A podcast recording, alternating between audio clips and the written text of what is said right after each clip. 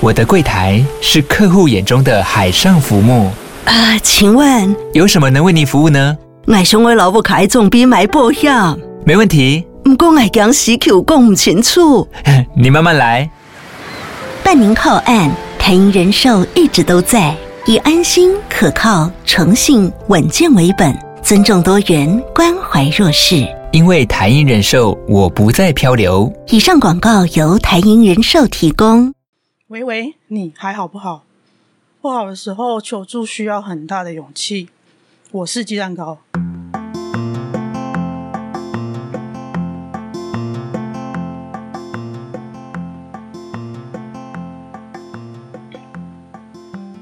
这次内容蛮有可能会得罪人。我也很久很久没有公开谈论在我看来很有问题的自称助人者，只是我写稿这一天是二零二三年四月七号早上十一点十七分，我起床看了一下 I G 有限时动态的私讯回复，结果冷不防被一个推播广告袭击。本来因为这几天情绪低落，睡得很少，脑袋有点顿顿的，但在那个广告袭击我的眼睛的瞬间，就突然啪清醒。同时我也很久违的听见我的理智线咔嚓断掉了声音。这次录音稿内容有一部分是来自我躺在床上写的限时动态的文字。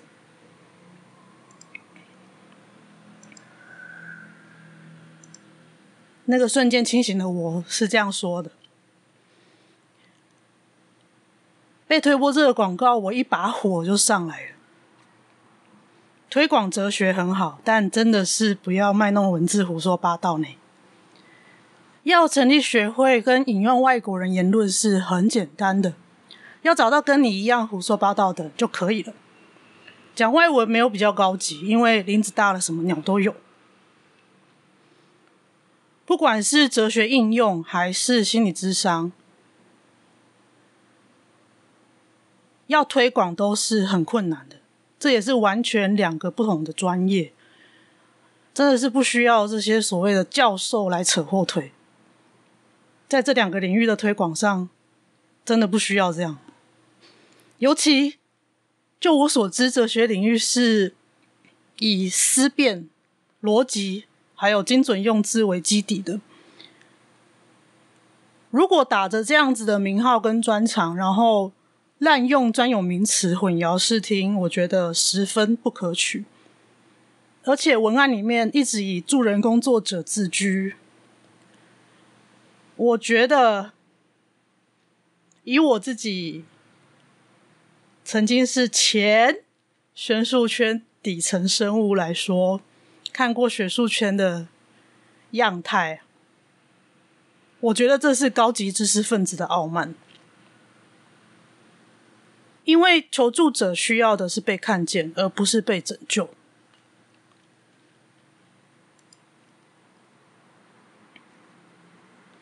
我这次讲的这个个案呢，他的广告，因为他都已经花钱在 I G 推推播广告了嘛，就算是公开的可受公平之事咯。我觉得他都敢公开宣传了，那我就可以公开批评了吧？公开评论。这个广告呢，他把好几个名词串在一起：哲学、諮商、团体、工作坊。原来是名词串接大赛啊，我还以为是什么新兴治疗学派呢。我现在可以这样很嘲讽的语气说出来，是我已经花了一整天的时间消化我的愤怒还有焦虑的情绪。录音的时间是下午四点四十五分，写稿的时候是早上十一点多。我知道我有情绪，但是这是经过很长时间的諮商之后，我才开始慢慢的能够辨认我的情绪其实都会有一些原因，尤其是当被外来的人事物刺激引起的这些情绪，其实多多少少背后都会自己有一些投射，或者自己有一些过往的经验、记忆，这些议题被勾起来。如果觉得这些事情、这些人、这些东西跟你完全无关，其实就是完全无感的，跟自己没有关系的东西是不会有感觉的。这件事情是在我还没有得忧郁症之前，我的高中同学 S 小姐教我的，我之后会再分享她怎么教会我这件事，就是跟自己无关你就会完全无感的这件事。所以在我的愤怒稍微冷静下来之后，我发现我的愤怒来自于我很讨厌卖弄知识还招摇撞骗的人，还有一部分是很焦虑，如果真的有需要求助的人参加了他们的所谓的团体、所谓的工作坊、所谓的课程，然后被他们的一些界限没有很分明的言论、说法、做法伤害了怎么办？那个是一旦一旦伤害了就很难再回复的东西。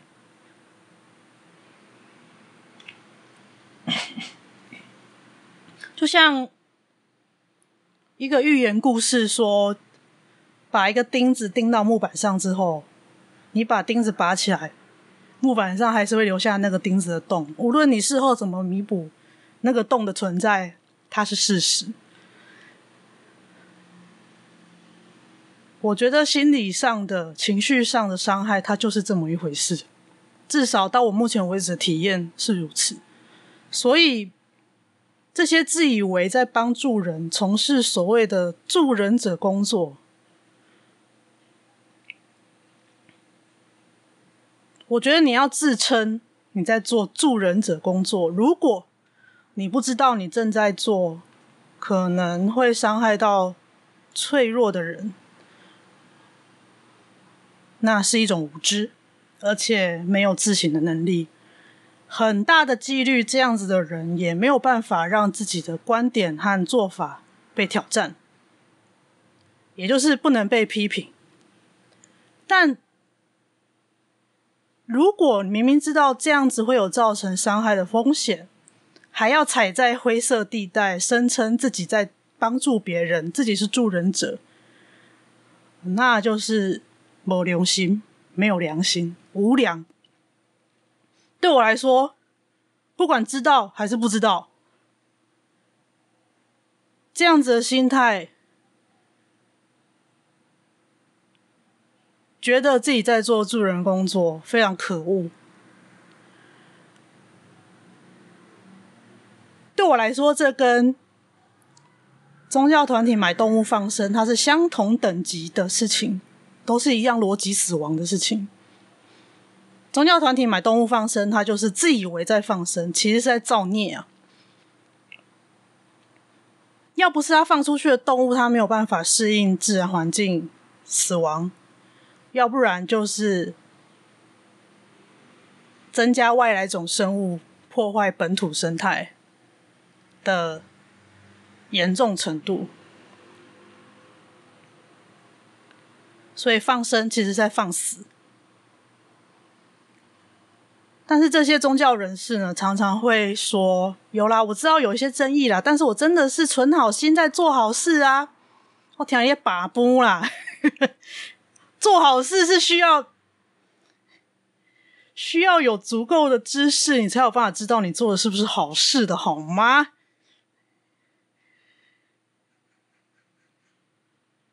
存好心做坏事，这个其实就是在自我感觉良好的自我满足而已。我一句话总结这一次的骂人不带脏字。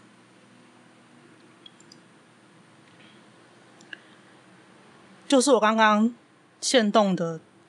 独立一行说的，求助者需要被看见，而不是被拯救。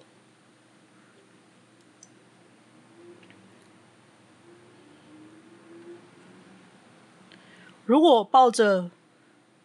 我是来帮你，我是来拯救你，我是为你好这样的心态的助人者，我只能说真的不要太自大了，你没有那么伟大。求助者是需要被看见他们的困境，他们的处境需要被支持，而不是被拯救。不是那种我来教你该怎么做。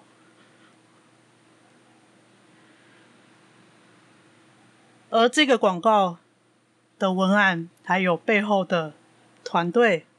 我有去看了他们的资料，公开的部分，他们这个团队就很严重的有给我这样子的自我满足感。回到最一开头说的，当你不好的时候，求助是需要很大的勇气。身为一个生活极度依赖别人的现役忧郁症患者，我非常明白，非常知道，在我求助之后，我是很少数的幸运的能够被好好接住的人。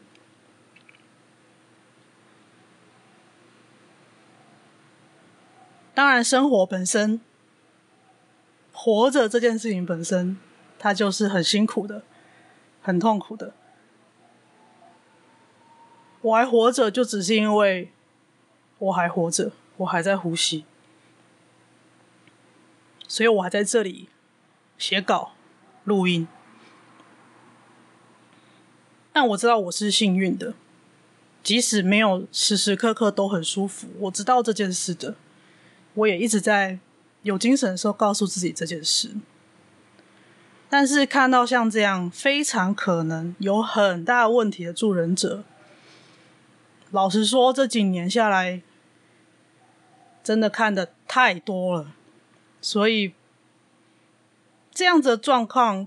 不是第一个，也绝对不会是最后一个。而且这跟有没有考到执照，所谓的医师、心理师、治疗师执照没有直接的关联，因为执照是执照，执照是考试，考试是确认你有一定的技能能够从事这个行业。但是你从事这个行业的时候，有没有保持那样的道德标准，有没有保持那样的人性的核心关怀，那个是证照没有办法管得到的。更不要说没有经过证照把关的人，我完全不晓得这些人的所谓的涵养到哪里。所以我决定开启这个